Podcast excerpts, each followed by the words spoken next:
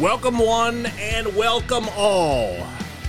It is another special Tuesday edition of the Monday Mailbag, where I, Bob McElligott, answer your questions about the Columbus Blue Jackets or about life, whatever you want. Doesn't matter. You make the choice. To me, I don't give a never mind. I can do anything you want to today. I really do feel that way. Just like the Blue Jackets are starting to feel like they can do whatever it is that they want to do. It was an up and down weekend for the Blue Jackets. There's no question about it. But now, all of a sudden, in three of their last four games, they've come up with victories and they are finding that all important confidence that we were talking about here over the course of the last couple of weeks. All of a sudden, the things that the Blue Jackets are doing are starting to come up roses and those roses are alive. They're not dead. What I mean is they had been playing well, but they were making one mistake or two mistakes a game, or they were getting one bad bounce or two bad bounces in a game, and all of a sudden they were losing the game. So here in these last couple of games, it has been very nice for the Blue Jackets to come up with victories and find ways to get points instead of having to get away from the game and go, man, we should have had this or we should have done this or why didn't we do that or why couldn't we do that. So it's been really nice over the last couple of games. And it all started last Wednesday on the night before Thanksgiving when the Chicago Blackhawks came to town and turned out to be what cures the ails for the Blue Jackets. Really, it's what it was because the Blue Jackets were, you know, spiraling. They were in an 07 and 2 skid winless in nine games, couldn't figure out a way to do much of anything right. And then the Blackhawks showed up. And so did the Blue Jackets offense. Coincidence? I think not. Not at all. The Blackhawks are a struggling team. You can say what you want to about the Blue Jackets, where they are in their rebuild or their retool or whatever you want to call the thing. But they're ahead of Chicago. No doubt about that. They are ahead of Chicago because the Blackhawks didn't even pose a challenge for the Blue Jackets last Wednesday. So 7 to 3, the Blue Jackets win that game. Again, feeling good, but they have to go into New Jersey for a Friday afternoon game, knowing it's not going to be easy. Jersey team that was hungry, looking for a win, needing a win and the Blue Jackets go in there and they just grind out a two to one victory. Grind it out.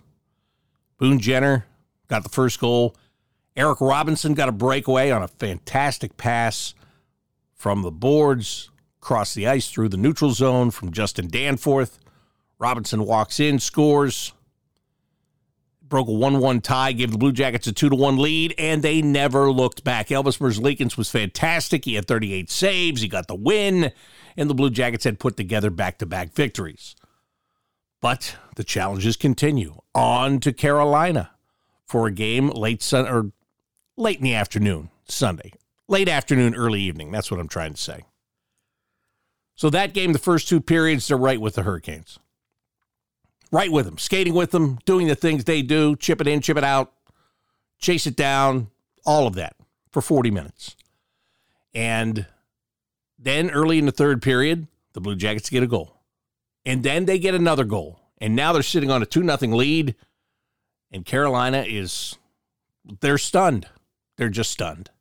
But they don't get on their heels, they get up on their toes and they start to skate. And boy, can they skate. And boy, can they bring the pressure. And just over the halfway mark of the period, they get a goal to make it two to one. And at that point, you could feel that they were going to do it again. And they did. They did it again. And they tied the game at two. And then they were able to get another goal before regulation had ended. And they won the game. Three to two final a gut punch to the Blue Jackets, no doubt about that. They had just played a game on Friday where they figured out how to close it out. And here they are two days later, and they're back to not being able to close it out. And you know what? That's the way it's going to be, depending upon the caliber of team that you play. Carolina is a better team than New Jersey is. Hands down. No question. They're more experienced. Maybe that's the way I should say it. They are more experienced. They have more guys on their roster that have gone deep into the playoffs. They know how to play playoff hockey, even during the regular season. They know how to win. And that's the difference. They took that experience, they put it to use, and they won the game. And the Blue Jackets now know they've got to come home, play again the very next day, and they're going to take on one of the best teams in the league in the Boston Bruins. Now, you know, they always say the matchup on paper doesn't look good. But I have not ever seen a game played on paper. I've only seen it played on the ice. And the Blue Jackets went out last night with what I think is their most impressive victory to date. They win 5 to 2. It really wasn't even close. And they got contributions from a lot of different people but more importantly, they made history as four Russian players scored in the game, led by Dmitry Voronkov. Voronkov scored the first goal with authority, goes into the corner with the defenseman. I forget if it was McAvoy or Carlo, doesn't matter. Goes to the corner with a big defenseman, comes out of the corner with the puck, and the defenseman trailing him walks it to the net and stuffs it by Jeremy Swayman and the Blue Jackets have a one to nothing lead.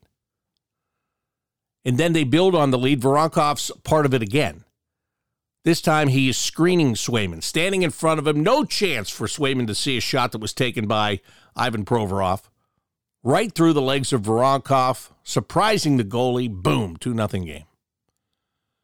And then the Blue Jackets get a goal. I think I have these in order. The next one from Chinakhov long shift in his defensive zone, tired, but intercepts a puck and just outraces everybody to the other end and gets another goal. Now, this is after Boston had changed goaltenders. They changed after the second goal. So Chinakhov gets a goal. And then the Blue Jackets get a five on three power play. And Kirill Marchenko gets a goal on a good feed from Boone Jenner. Four Russians, scoring in the same game. And the Blue Jackets had one more goal to get in that game, and it belonged to Justin Danforth. It was an empty netter. It was not textbook.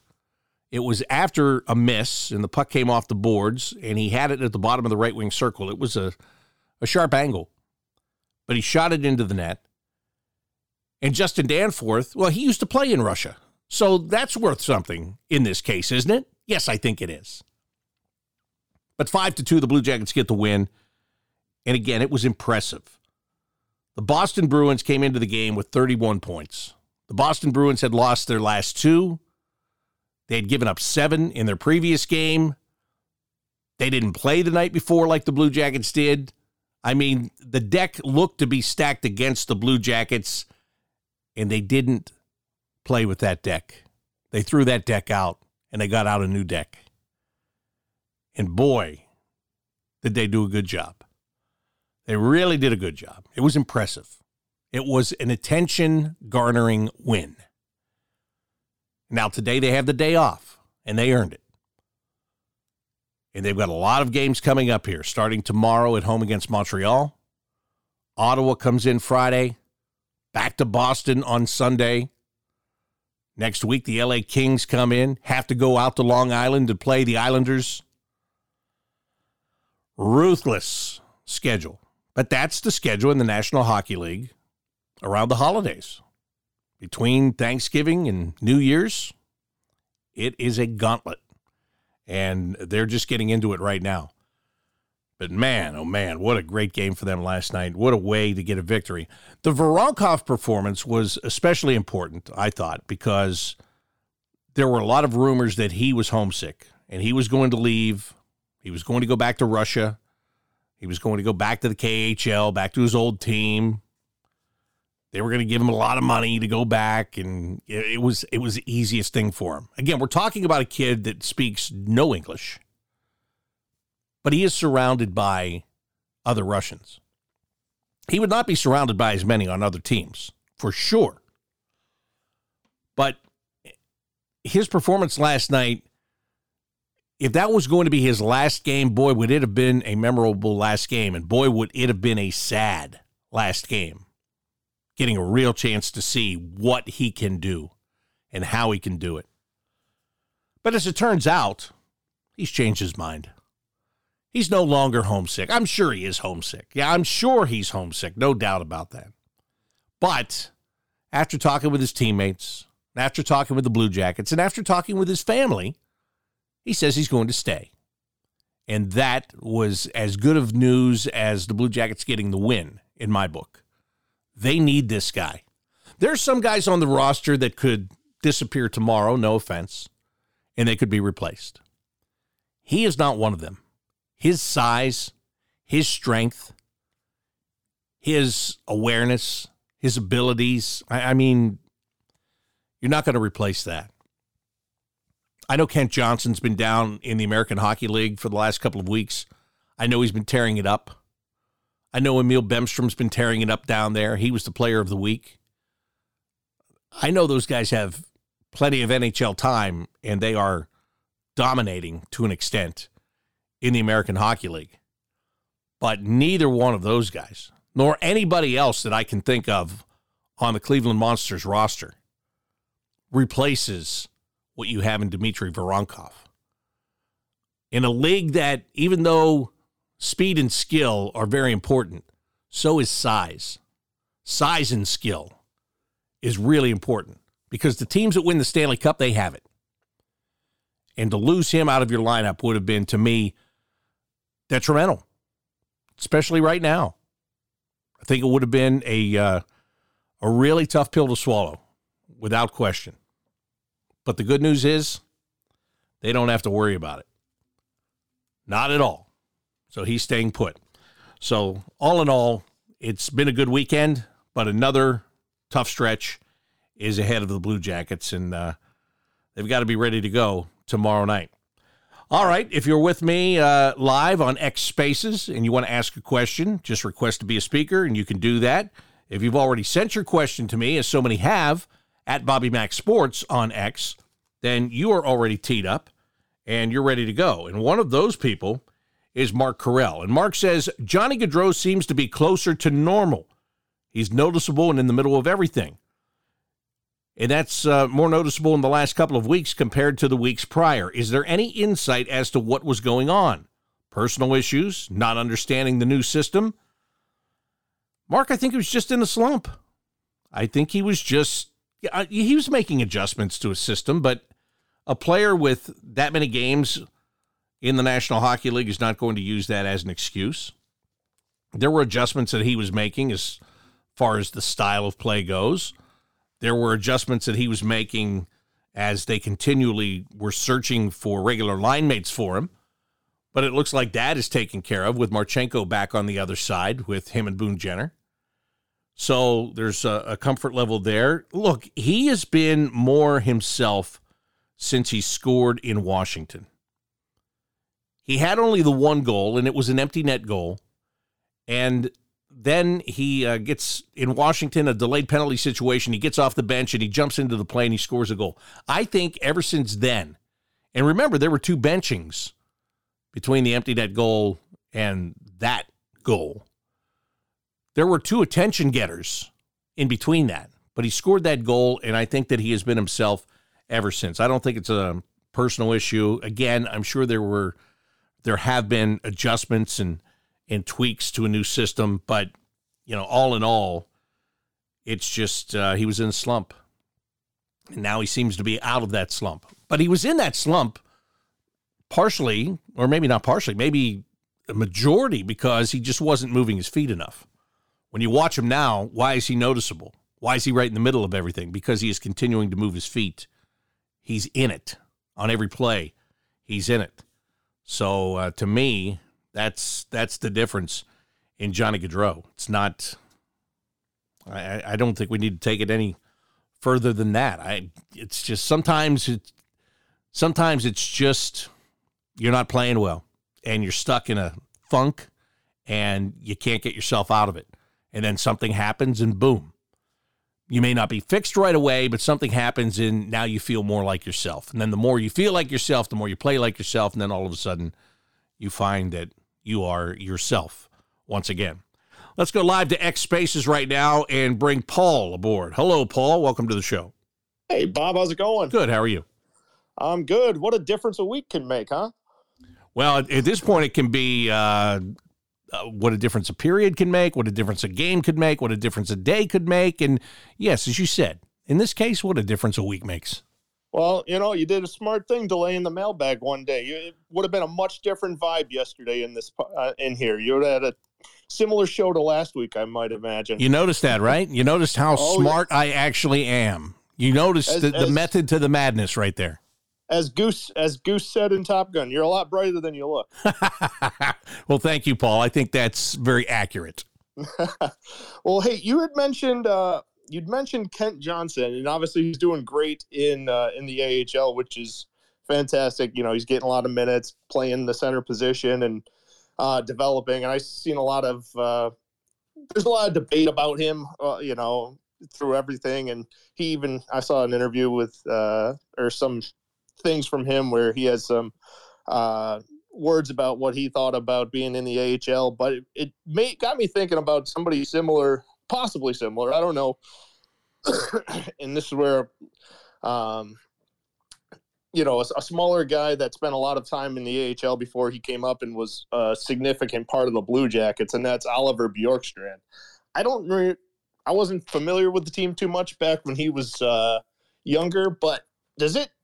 Is he kind of on the same path as Bjorkstrand? I know they were kind of two different players coming out of the draft, but you know they're smaller guys, high offensive skill, but you know had to spend a lot of time in the AHL before coming up and being a significant NHL guy. What's your thoughts on that?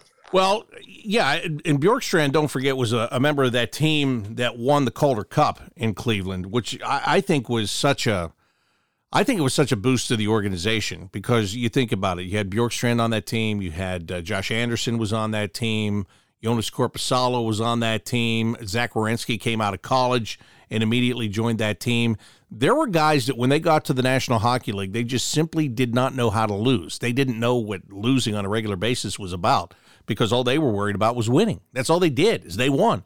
Zach won in college and, and then he moved to the pros and he started to win again.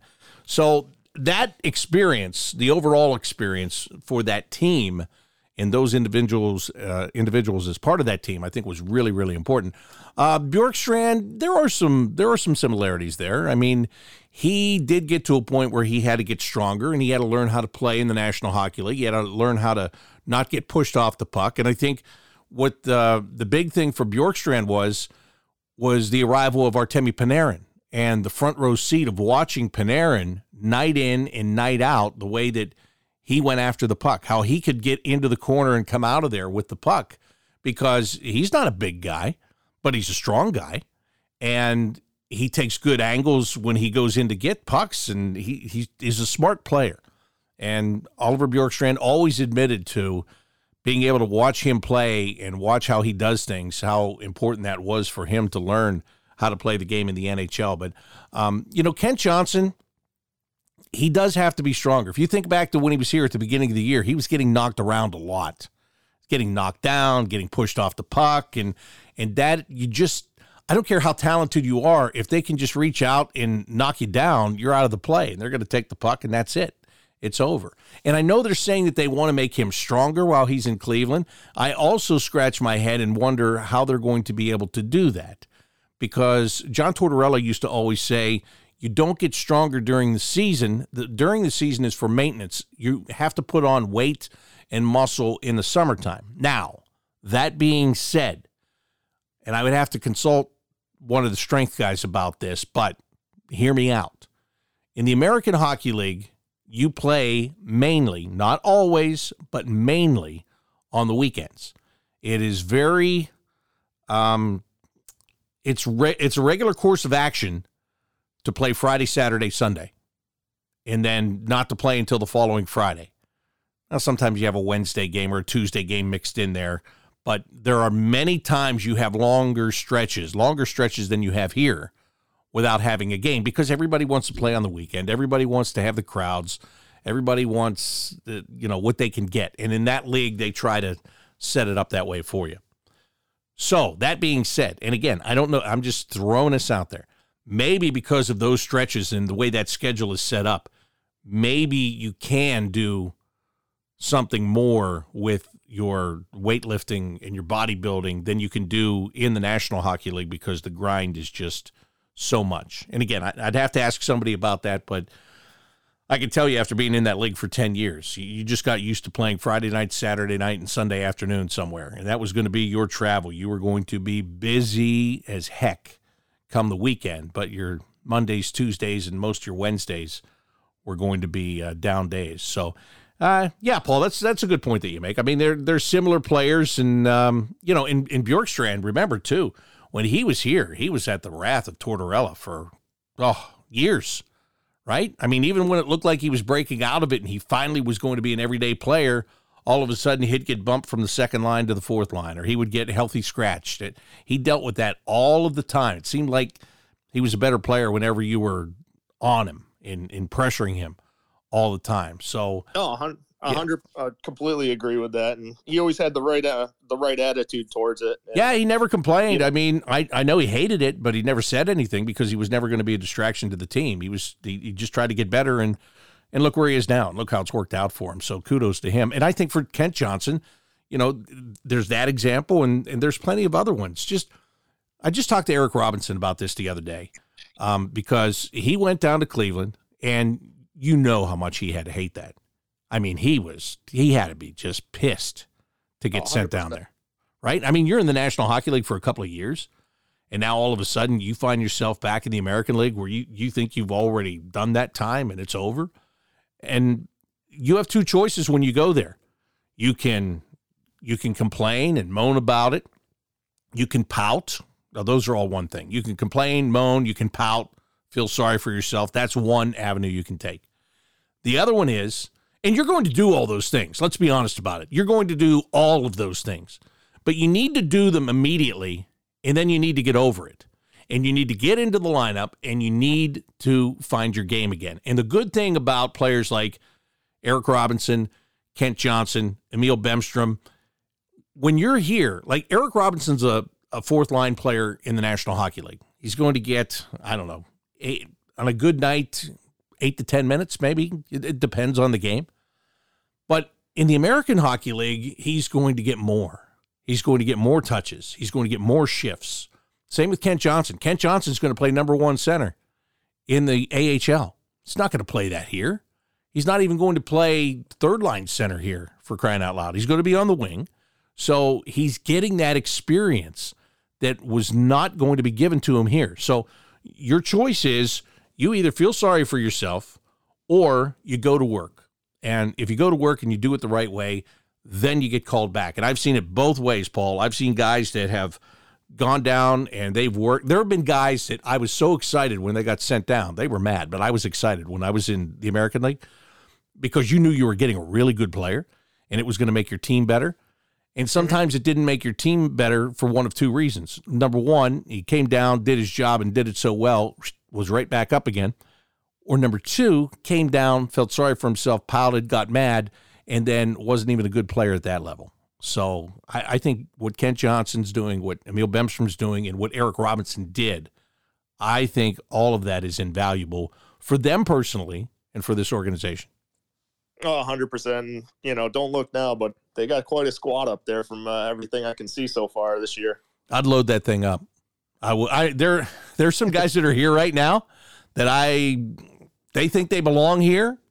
Maybe they do, but and but uh, it, there's some guys that could still be sent there that I would think about personally. I always say I don't want to be a GM, and I don't. But anyway, but there's some good opportunities down there to go win that league.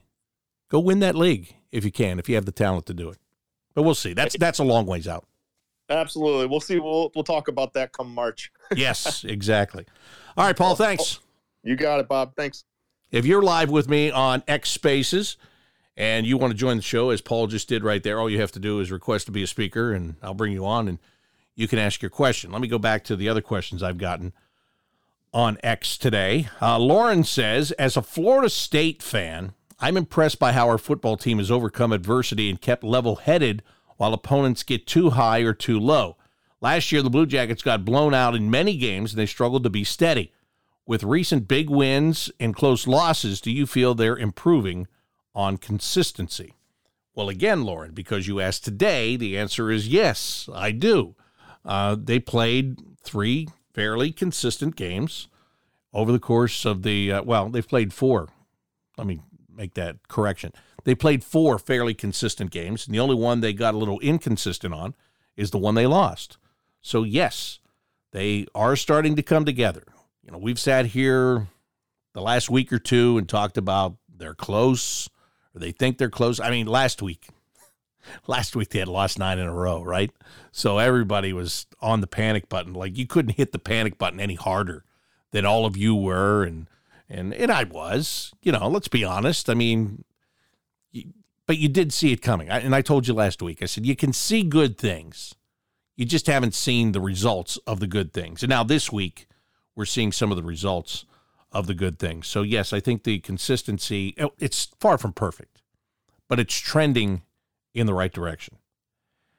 Dave says, uh, what do you think about the whole Chinakhov situation? Kind of flew under the radar due to the Voronkov situation. Is there still a chance he stays, or is he for sure gone? He is my favorite player.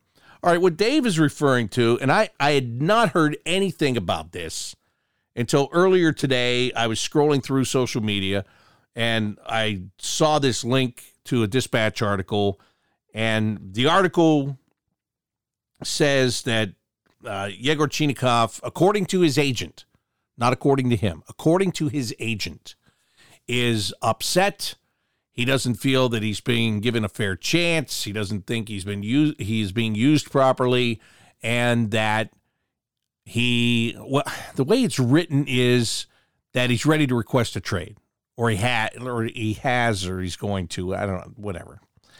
Anyway, like when I saw this, I was like, what is this? I I have heard nothing of this. Like the Voronkov thing, yeah, I heard about that.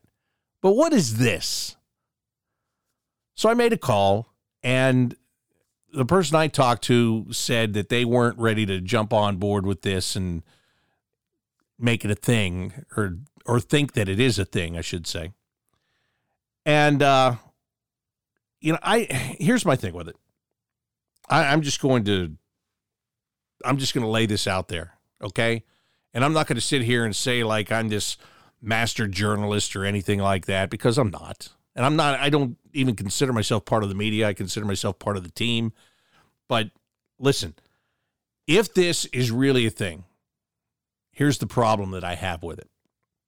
Last night, Chinakhov was available for post game comments. Okay. And he was asked about the Voronkov situation.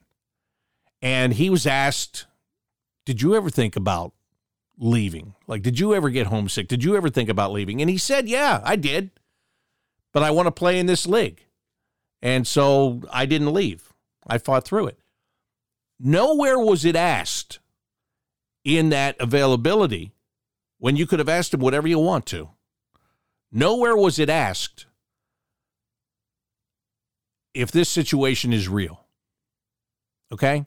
Now, I don't know if the information came out during the game or before the post game interviews or after. But if it if somebody had knowledge of it before, why wasn't he just asked to his face? Before anything else happens, why don't you just ask and be done with it? Okay? That that's my only thing. I look, I hadn't heard about it. I don't I'm not I don't I don't even see how he could feel that way, quite frankly. And this isn't uh, run Chinakhov off the tracks here. When he first came back, the first game he played, he was really good. And then he was just okay or unnoticeable for a couple of games. Last night, he has a good play. He gets a goal. Great. But like to say even if it's true that you think that you haven't been given a chance or haven't been utilized properly, explain to me who should be taken out of the top six to put him in the top six right now, today, as we talk. Because I can't think of a guy. If you're telling me that your wingers in your top six are Gaudreau, Marchenko, and then they made the switch last night, so Texier and Laine. Okay, tell me who comes out of that for him to go up there. The only guy, the only guy, well, you might disagree. The only guy to me is Texier. Okay? Because you want to keep Laine with Fantilli because of the potential it has there. But Texier played with them in the preseason, and there there's chemistry there too. We haven't seen it yet, but but it just got changed during the game last night. But we did see the chemistry between Chinakhov and Voronkov. So, you know, things changed during that game. Everybody had a great game. There was chemistry there with that line. And again, my only thing is if if the information was known before the post game interviews, why wasn't he asked? You should have been asked. Like, put this thing to bed right now. Like, is this is, is this something you want to have out there for a couple of days, or do you want to get the answer to it? That that's it. That that's my opinion on it. That's the way I see it. But as far as the as far as the question itself, I again, I hadn't heard anything about it, but I stand by what I said. Has he played well enough that he should bump one of those other guys out? And if you say to me, well, you know, Laine got scratched and Gaudreau got benched, and yeah, okay, whatever. Gaudreau's not getting benched now. He's playing better. And Marchenko's playing great. And I, I just told you that other combination, they want to give that a chance. And the Sillinger, Voronkov, and Chinakhov combination last night produced. And it looks like something could come out of that. In the other line, you're not going to touch because Robinson, Kuraly, and Danforth have played so well together. So if you can tell me where he should be moved or how he should get a bigger role or if he's played well enough to deserve a bigger role, I'd love to hear it. I'd love him to push those guys. I'd love him to get hot right now and push the heck out of those guys. That'd be fine with me. But we're talking about right now. We're talking about today.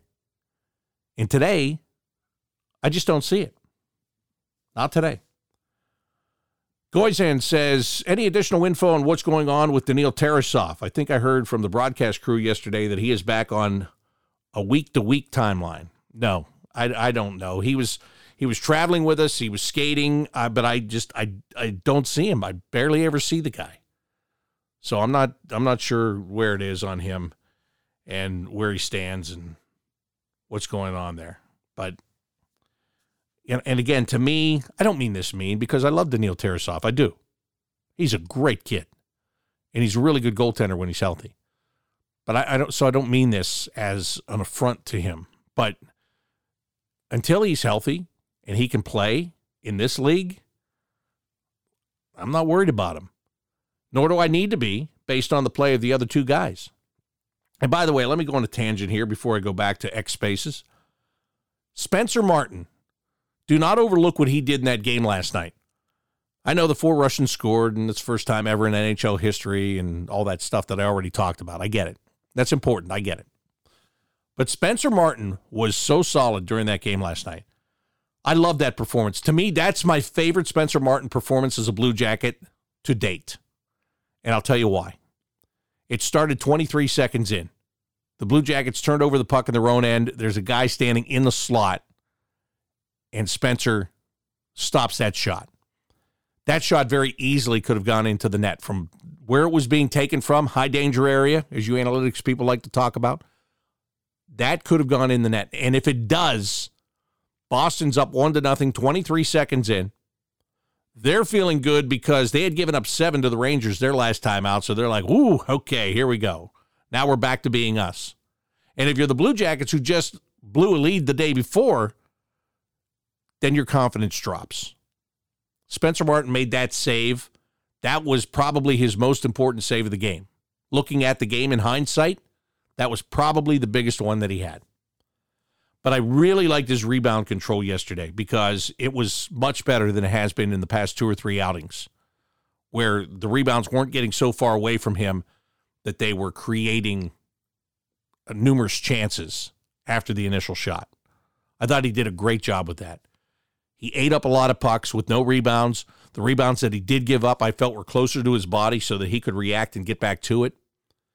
I really, really liked his game last night and uh, it was obviously it was instrumental to winning because it is every night with a goaltender. But uh, he was I, as I said, I think that's the best game he's played as a Blue Jacket so far.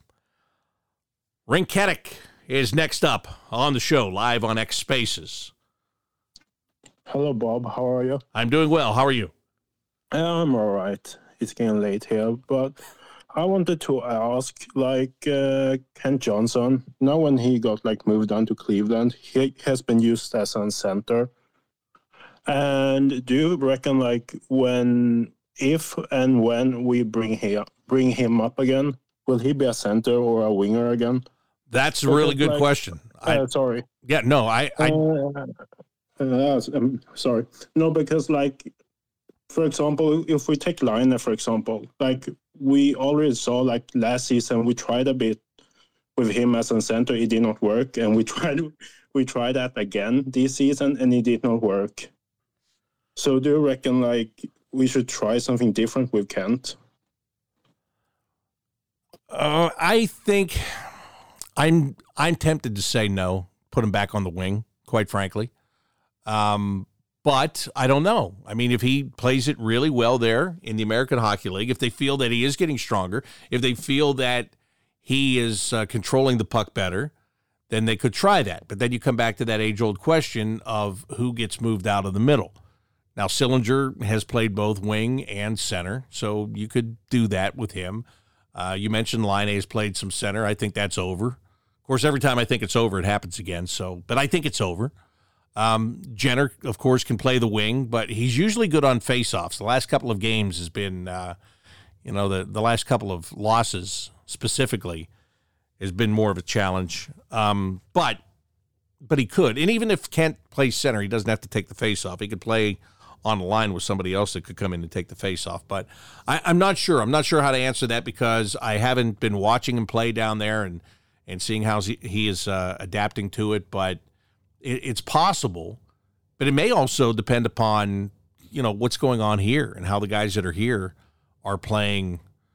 You know whether you know even if he comes up, that it'll decide whether he comes up or not. But uh, when and if he does, how are the guys that are here playing in the middle? Is it worth going ahead and, and trying that and seeing if it's going to work here? I don't I don't know how to answer it because I I just I haven't watched him play enough down there to to say hey, you know what? He looks like he's ready to handle this at the NHL level. I can tell you this if he could play center, make this club a lot better.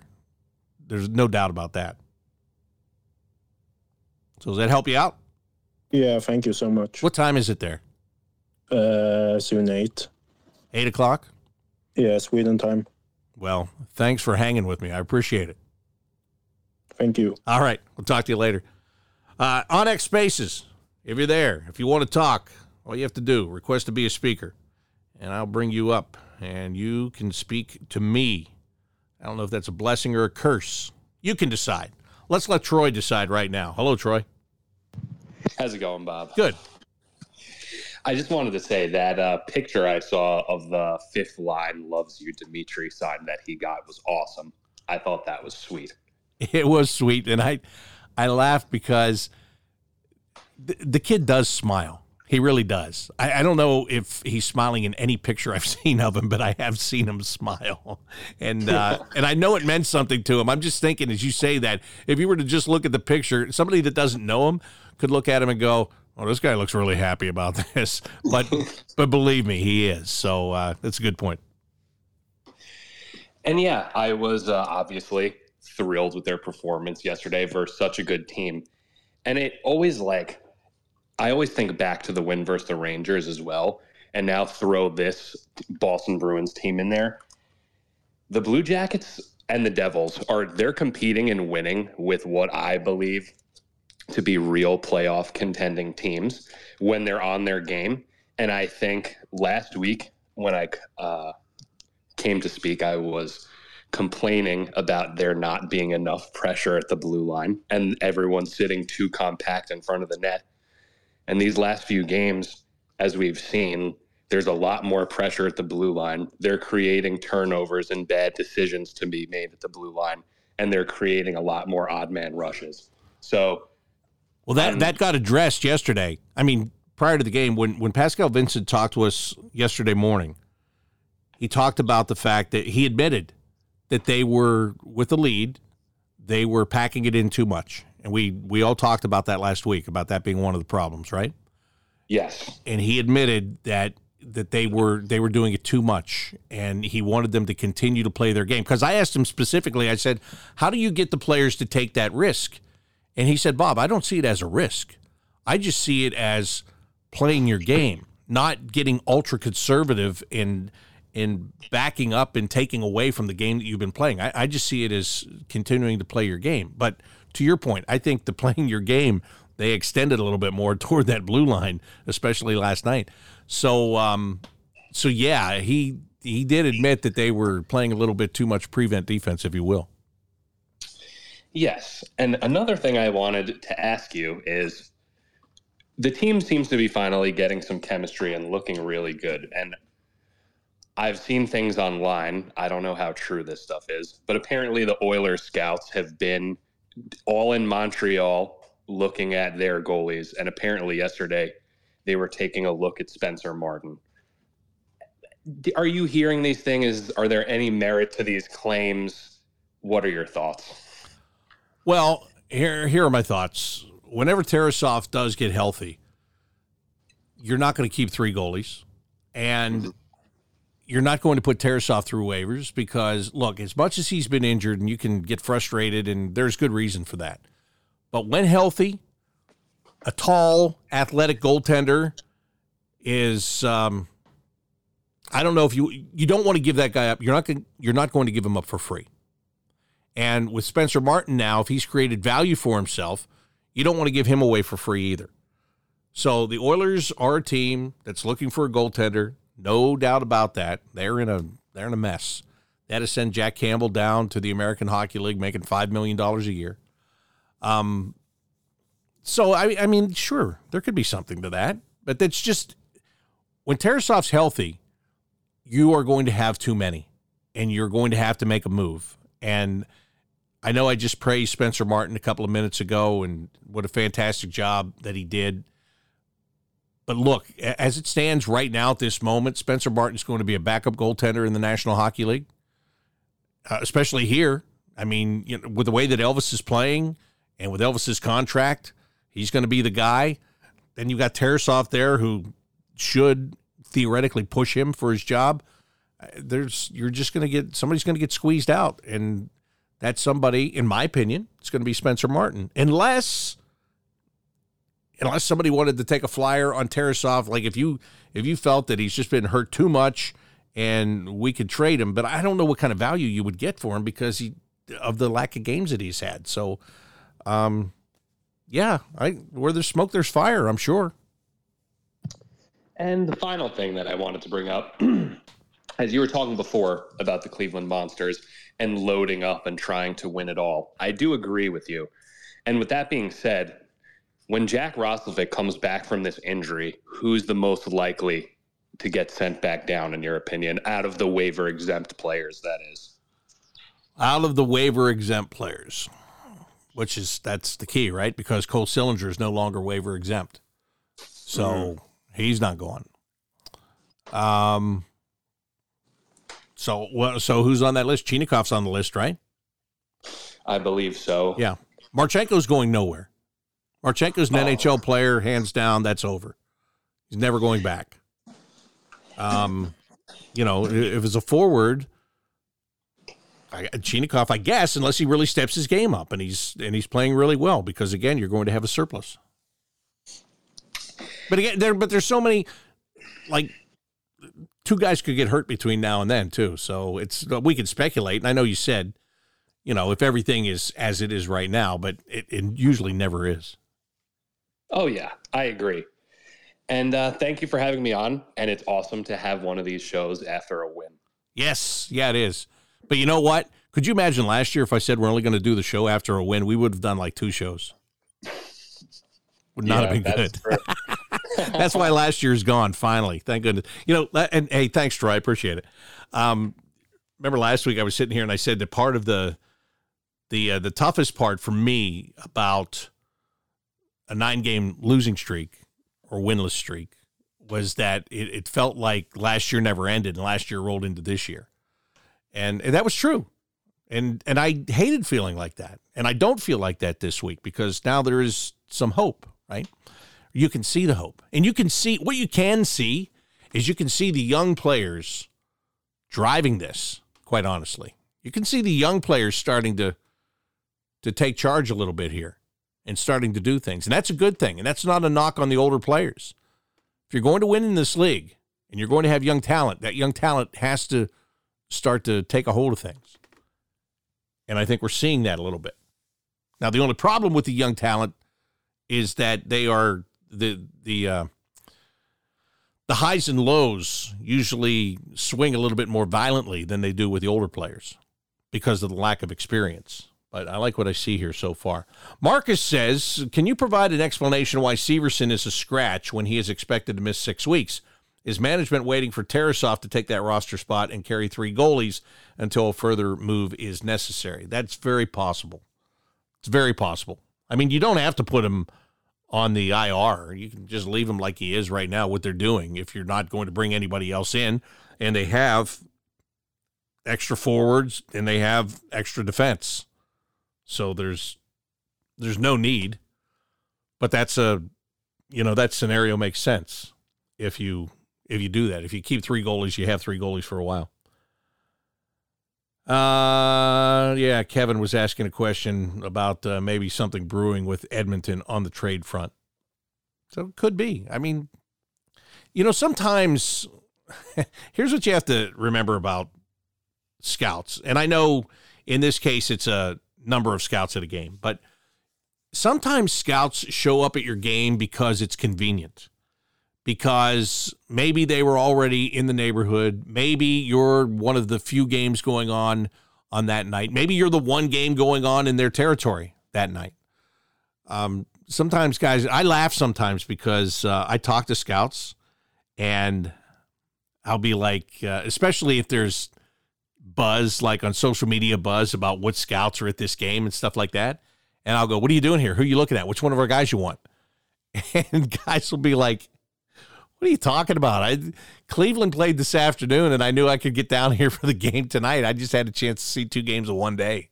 But so so it's not always yes, yeah, sometimes you definitely can look into it and you can read into it. Uh, especially if the general manager shows up, but but other times I'm telling you, you overthink it because it's they're they're just there because it's convenient. Lester, welcome to today's Monday mailbag on a Tuesday. How are you? Doing pretty good. Uh, I think I can identify with what the players feel because I definitely get homesick anytime I'm at work too. Great point. but anyway, um, I wanted to talk about a couple of things. Uh, um, the the moment that I would take with me from last night's game was when Voronkov overpowered Charlie McAvoy and left him in a heap on the ice. And uh, at that point, I knew we were going to win that game because Boston kind of pretended to have a response to it, but they really didn't. They didn't know what to do with that. And the funny thing is, 10 days ago, they would have had a response. Its name was Milan Lucic. But since he got in trouble and he's off the team and he's probably out of the league for good, possibly, they've suddenly lost four out of five and looked bad doing it. In other words, they've kind of lost their bullying and they've kind of lost their swagger a little bit, in my estimation. And uh, I wonder what things are going to be like for them as the season progresses, well, uh, especially with a roster like that that's kind of aging. Right. And, and not only did they lose the things that you talked about, but that is a major, major distraction for a team, what happened there, right? Because now right. everybody gets forced to talk about something that they probably don't know much about and they don't want to talk about at all. So you kind of everybody gets drug into it and it becomes a, a huge distraction, which uh, you put that in addition to the things that you talked about. And maybe we shouldn't be so surprised that they're in a bit of a tailspin right now. Yeah, I felt this season that a couple of problems have lingered. At times, we haven't been good in the face-off circle, and we've had issues in the last couple of years where Boone Jenner went down, and when he went down, the guys who are like second and third in line taking face-offs, like Kuraly and Roslovic, had to move up one uh, go, and go against better guys in the circle on the other teams, and we've really kind of gotten exposed. So, I mean, the, the two things I kind of worry about a lot are, are puck possession time, getting to loose pucks, and winning faceoffs. Um, so, I'll, I'll, I'll, tie this together. I like Eric Robinson's game in the sense that I mean I, I know what he is. I've watched him the last three or four years, and and he is what he is. But we've got three guys on our team very adept at getting to loose pucks. He, Danforth, and Texier. Now Texier's been kind of sluggish the last two days. I think it's a carryover from his illness. But I think having him out there to get to loose pucks has definitely helped. And one of the things that hurt us on Sunday was the fact that uh, they constantly had the puck, especially in the third period. And it was because at one point they took 16 to 21 faceoff draws, and we just could not get the puck, and we couldn't get set up in our offense at all. So um, I would love to see us go out still and go find somebody in trade that can win faceoffs on a consistent basis and help this team out. Oh, I agree with you. I mean, and that face-off problem is the only time it goes away is when Jenner and Kuraly are hot, and they are frequently. But when, but but you're right. It's it's been a problem for a long time, and you know they mix in. Danforth jumps in there at times now. Fantilli's learning how to take face-offs in the NHL, and you know there is a technique to it. There's there's a way to do it, and he doesn't quite know it yet. Voronkov, they try to put him in there, and he gets thrown out before he even gets set up.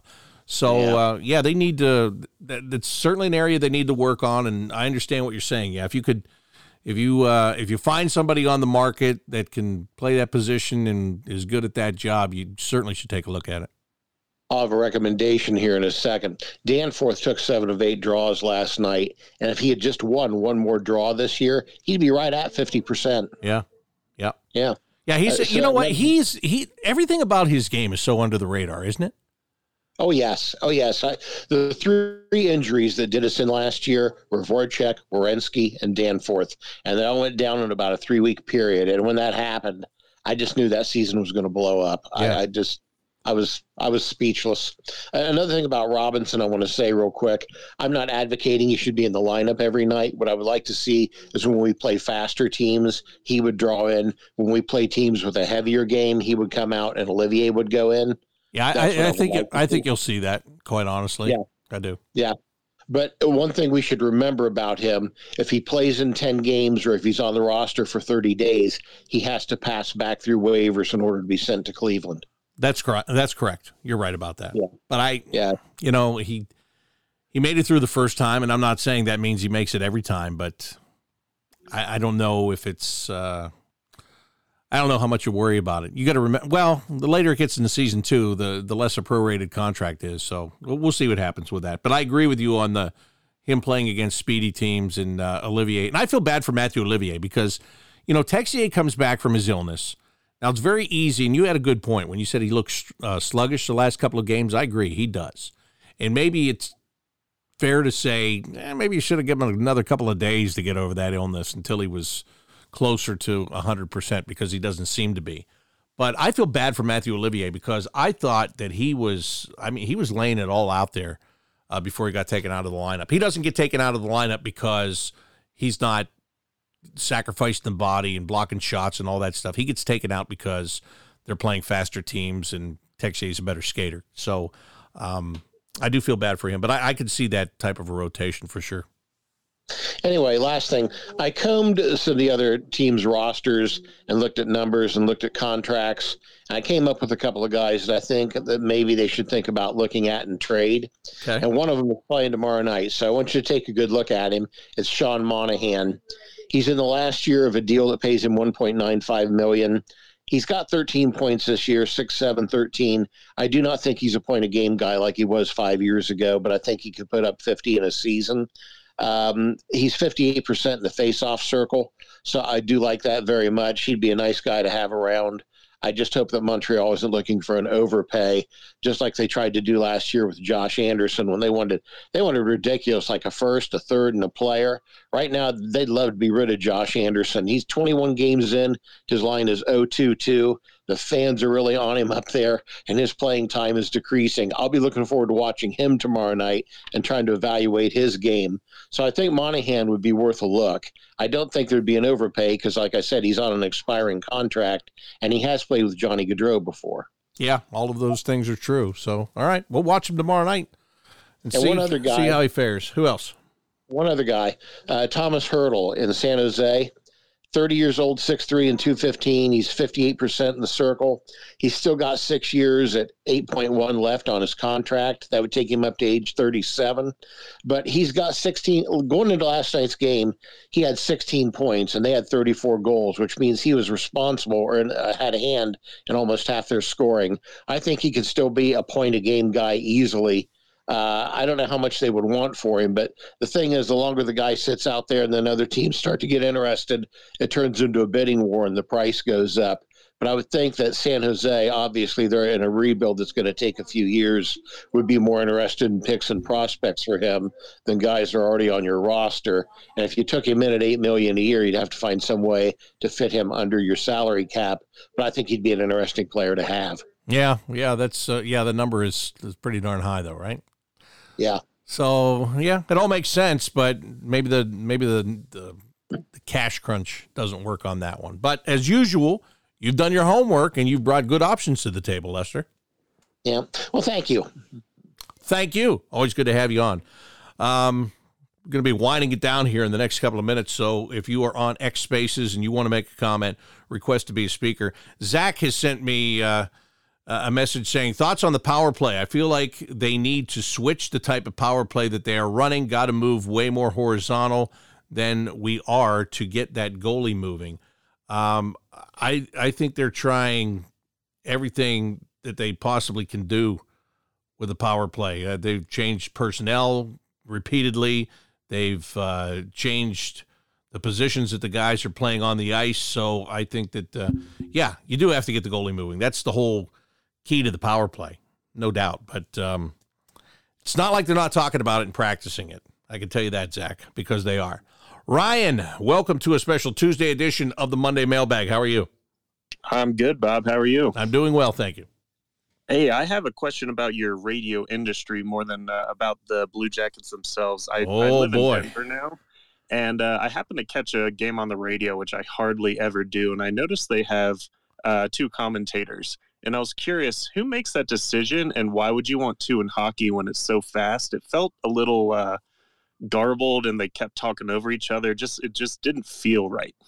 Well, it, I think it's always. I think when you have the opportunity, um, you know, getting the perspective from the former players is good. Uh, they're going to tell you things that that I can't tell you just because of a different, you know, because they played.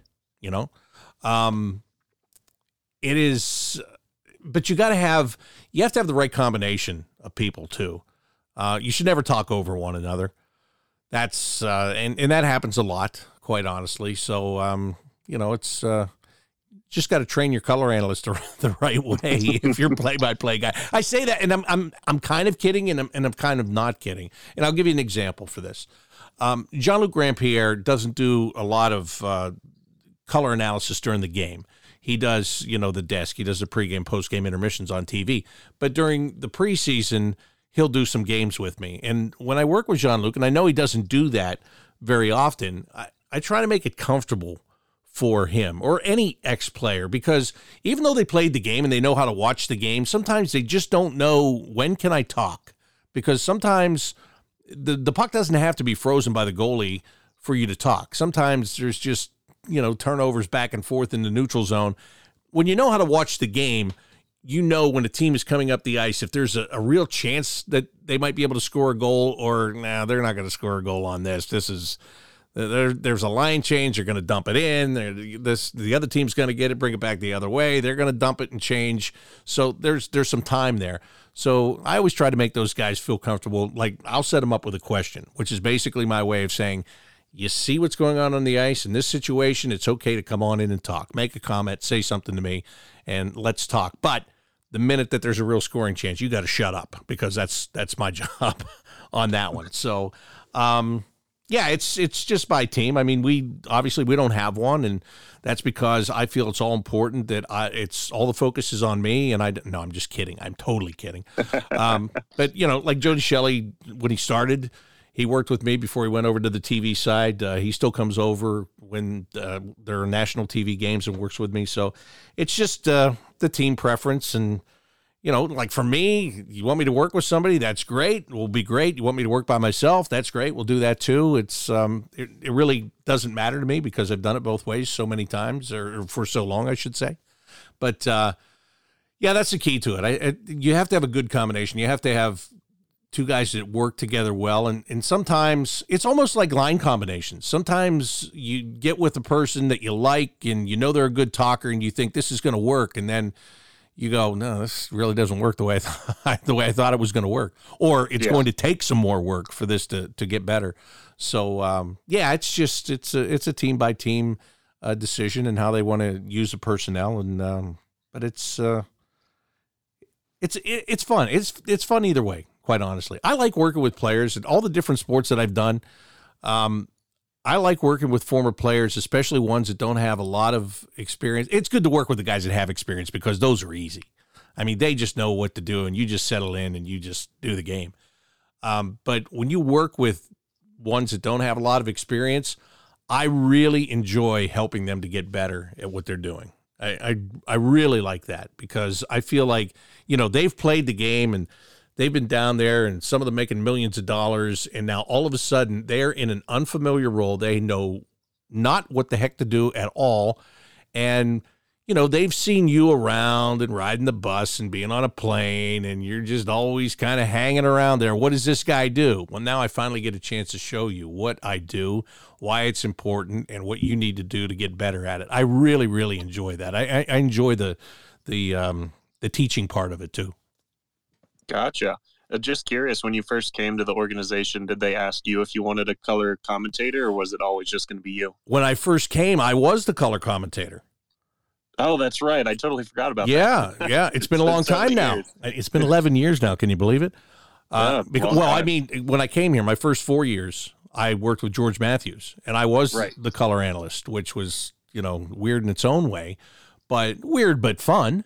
And um, you know, it, it, it wasn't the, the same kind of uh, color analyst role that a, an ex player has because I had other things to do. I handled intermissions and pregame and all that stuff.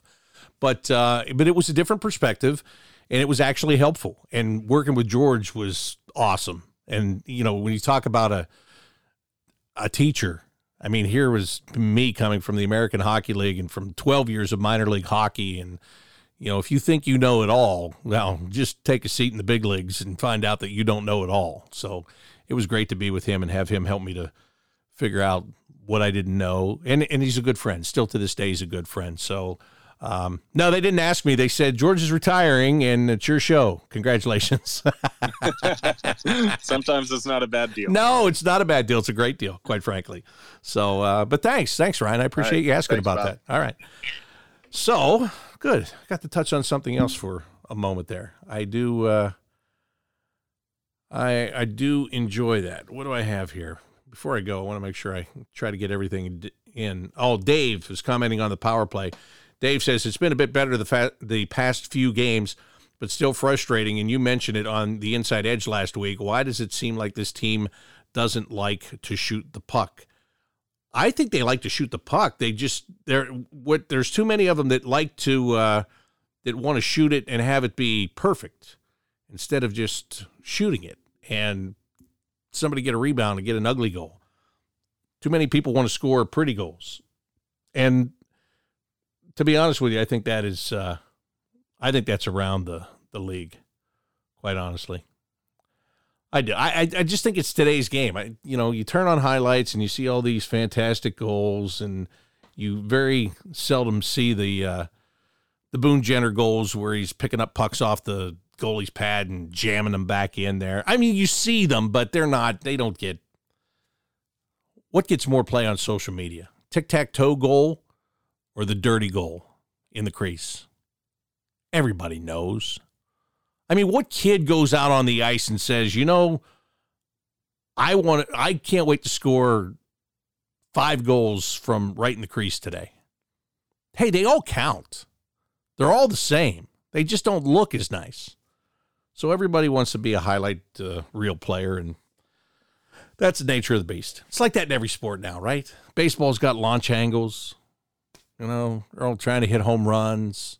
You know, football, you barely run the ball anymore. You run it, you run the ball just so you can set up passes in today's NFL, especially, right?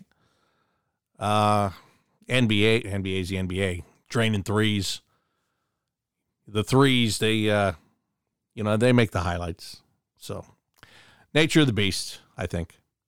Well, thank you for being a part of this today. I enjoyed this. I really did. I am so thankful I put this off one day. I am so happy. And it wasn't, look, it's not like I'm the smartest guy in the room, but I am. Kidding. It's just yesterday being a game day, it was just, it was going to be too much. I, because I did it on a game day earlier this year, and I just felt like we lost something because I, like here, I can relax. I can take my time on a game day. There's other stuff I have to do. And even if I have it done, I, I just I, I feel like I'm pressured and I'm pushed, and I don't like that because I can't just relax and talk to you the way I am right now. So that's why I decided to push it from yesterday to today, and it was a great decision. So thanks for showing up uh, a day late. You're not a dollar short, or a day late, not a dollar short. But uh, thanks for being here today. Great to have you on. Great to get your feedback uh, as always. And tomorrow we're going to play another game. Actually, it's going to be a busy week because tomorrow the Montreal Canadiens are here. Boone Jenner bobblehead night, by the way. If you haven't gotten your tickets, go to bluejackets.com. And uh, that's a game that's at 7 o'clock tomorrow night. Then on Thursday, the inside edge that we normally do on Wednesdays, because we have a Wednesday game, we're going to bump it to Thursday. And that will air at 8 o'clock on the flagship station of the Blue Jackets Radio Network, 97.1 The Fan. And Jody Shelley and I are trying to get this isn't confirmed yet. So if this doesn't happen and it changes, don't yell at me because I, am telling you, this is tentative. We're trying to get defenseman Ivan Provorov, who got a big goal last night for the Blue Jackets, trying to get him on the show on Thursday. Okay. So there you go. You mark that down. And then Friday, back at home to round out a three game homestand, the Ottawa Senators will be here. The return of Jonas Korpisalo to Nationwide Arena. That's a Friday night game at 7 o'clock. And then the Blue Jackets head up to Boston for a game on Sunday. So, as the saying goes, no rest for the weary. That's why I'm going to go try to get at least 25 minutes of rest right now so that I can be ready to go back to work tomorrow. So that's a program schedule for you. Uh, don't forget, don't forget. And if you do forget, all you have to do is go to bluejackets.com. All the information is right there at your fingertips. Once again, thanks for being a part of a special Tuesday edition of the Monday Mailbag. Tomorrow, Montreal is in town, 7 o'clock game, 6.30 pregame coverage. Until then, I'm Bob McElligott saying so long.